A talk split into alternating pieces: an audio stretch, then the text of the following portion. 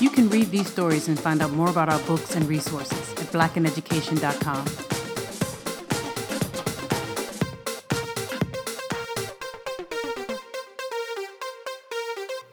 The day after the election in Wilmington, a mass meeting was called on November 9, 1898.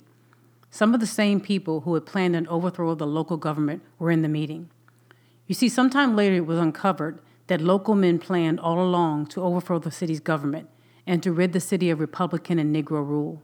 So many of the events that took place were both planned and spontaneous, which fed right into the hands of those who actively wanted to overthrow the government. The meeting on November 9th will be the next step in the events that unfolded. The newspaper, the Semi Weekly Messenger, reported on the meeting in the following way The Semi Weekly Messenger, Friday, November 11th, 1898. Following closely upon Tuesday's astounding victory for white supremacy, the most remarkable mass meeting in the history of Wilmington assembled at the courthouse. The meeting was only broached Tuesday night, but the courthouse was crowded, standing room was filled, and the crowd overflowed into the corridor. At least 1,000 people jammed into the courthouse, ministers, working men, lawyers, doctors, merchants, and men of all classes. The ex mayor of the city, S.H. Fishblate, and a former U.S. Congressman, Alfred Moore Waddell, were in attendance, with Waddell serving as the chairperson, although he said he was not aware of the goal of the meeting but would accept the call of duty. Alfred Waddell was made chair of the meeting, and the representatives of the press were made the secretaries of the meeting.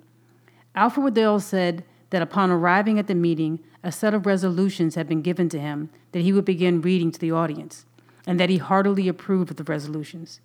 How he was given resolutions for a meeting that was supposedly impromptu speaks to the orchestrated nature of the events that were taking place in Wilmington.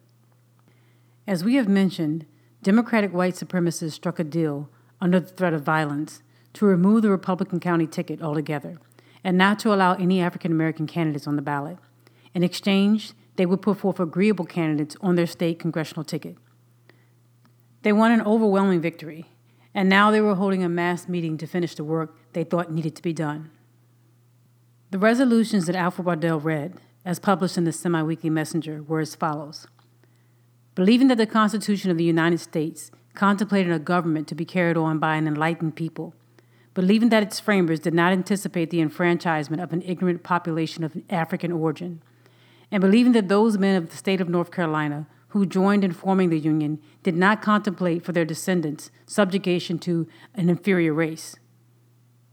We, the undersigned citizens of the city of Wilmington and New Hanover County, do hereby declare that we will no longer be ruled and will never again be ruled by men of African origin. The condition we have in part endured because we felt that the consequences of the War of Secession were such as to deprive us of the fair consideration of many of our countrymen. We believe that after more than 30 years, this is no longer the case. The stand we now pledge ourselves to is forced upon us suddenly by a crisis, and our eyes are open to the fact that we must act now or leave our descendants to a fate too gloomy to be borne. While we recognize the authority of the United States and will yield to it if asserted, we would not for a moment believe that it is the purpose of more than 60 million of our own race to subject us permanently to a fate to which no Anglo Saxon has ever been forced to submit.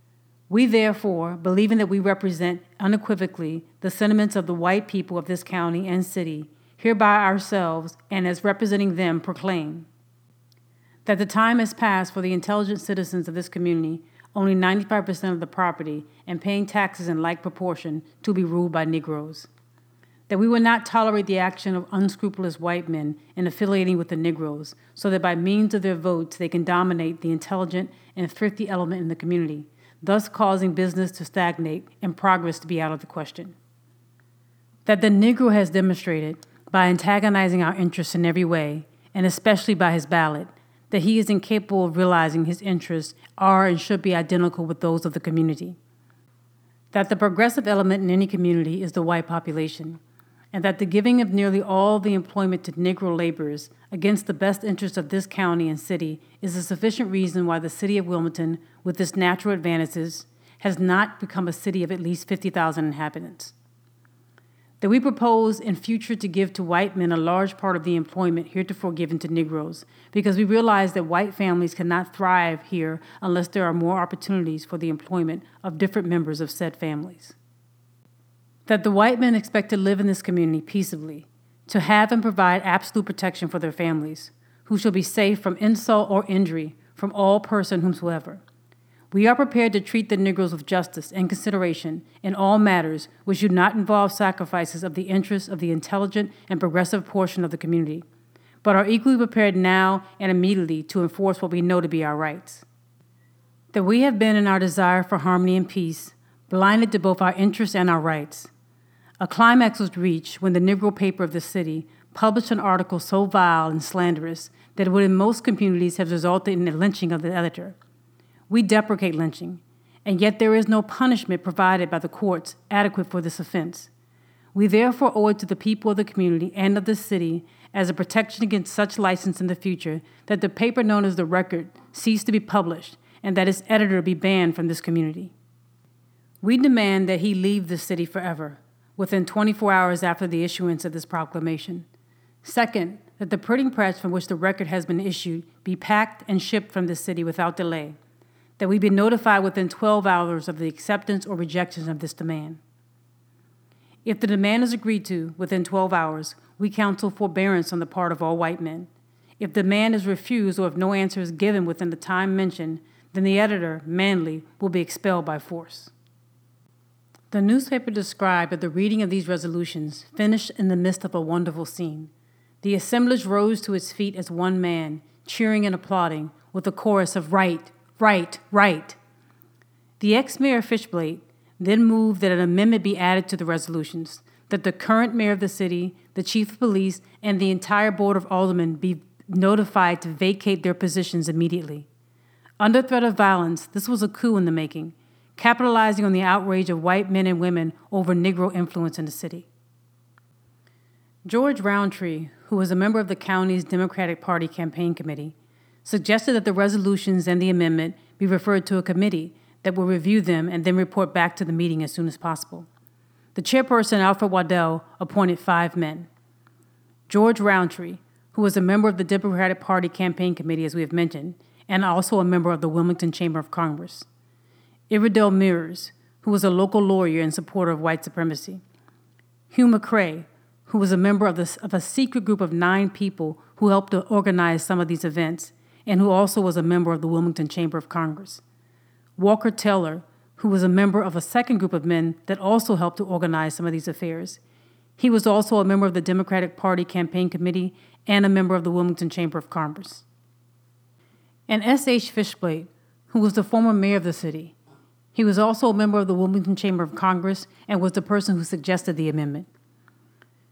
So you had members of the local Democratic Party who helped to pull through the forced deal with the governor that essentially assured them victory. Members of the Wilmington Chamber of Commerce who had already issued a statement that it was in favor of white governance and dominance in the city, and members of two separate groups who were working in the background to take down the legally elected African American and Republican power structure in the city, all selected to be a part of this committee to review resolutions that were already written before the meeting even began. In the months leading up to the election, the Democratic Party of the state of North Carolina put out a call for white government unions to be formed and other efforts were put forth to prepare for the election. White government unions call for every white man who desires white government in North Carolina and is willing to use every practicable and honorable means to restore white supremacy therein to come forth into these groups. They were organized at the township level in every county that could muster the support, and they were active in Wilmington, along with other groups who were ready for violence. All of these factors were at play in the mass meeting on November 9, 1898, in Wilmington, North Carolina. When the committee finished reviewing the resolutions, it came back in front of the audience and recommended no changes to the first set of resolutions and offered this in reference to the city's government. It is the sense of this meeting that Mayor S.P. Wright and Chief of Police J.R. Melton, having demonstrated their incapacity to give the city a decent government and to keep order therein, their continuance in office being a constant menace to the peace and welfare of this community ought forthwith to resign. The resolutions were adopted. Alfred Waddell noted that this great victory achieved was largely due to the newspapers, and a separate committee of 25 men was charged with the task of seeing to it that the resolutions were carried out. The black people of Wilmington had no way of protecting themselves from the onslaught that was about to come. After leaving the mass meeting, the gang of white supremacists demanded to meet with a group of African Americans whom they selected. They met with them that afternoon and presented their resolution to them with no questions to be asked. It was not put up for debate. They demanded that the colored citizens respond to them by 7:30 a.m. the next morning, and if they did not hear back by 7:30 a.m., the white supremacists would take things into their own hands and see to it that Manly was forcibly removed. The quote unquote Colored Citizens Committee tried to reply directly to Alfred Waddell's house, but weren't able to because of the crowds of people in the morning gathering in the streets. When Alfred Waddell did not receive the reply in time, he marched down to the armory, where every man had brought his rifle and many had pistols too. What happens next is best told by someone who was there. Reverend J. Allen Kirk was pastor of the Central Baptist Church of Wilmington, North Carolina. He wrote an account of what happened during that awful time. He said that while at home at his breakfast table that morning, he saw a young man rushing by on his wheel, whom he called to and asked what the trouble was. He said that they were all gathering down by the armory on Market Street, preparing to burn down the record. Reverend Kirk started for a carriage to remove his family, but they were then coming, and he took his family to the suburbs of the city, hiding in the colored cemetery until the disturbances of the day were quite over, having messengers to go back and forth to bring him the news of all that was done. The gangs of men went from there across the railroad into what is known as Darktown in Brooklyn. They had sent a committee to remove all the white women and their children downtown, where they had prepared a guard to keep them secure. They marched through the streets protected by these military and citizen regulators, per- perfectly safe. It was a great sight to see them marching from death, and the colored women, colored men, colored children, colored enterprises, and colored people all exposed to death. Firing began, and it seemed like a mighty battle in wartime. The shrieks and screams of children, of mothers, of wives were heard, such as caused the blood of the most inhuman person to creep. Thousands of women, children, and men rushed into the swamps, and there lay upon the earth in the cold to freeze and starve. The woods were filled with colored people. The streets were dotted with their dead bodies. A white gentleman said he saw 10 bodies lying in the undertaker's office at one time.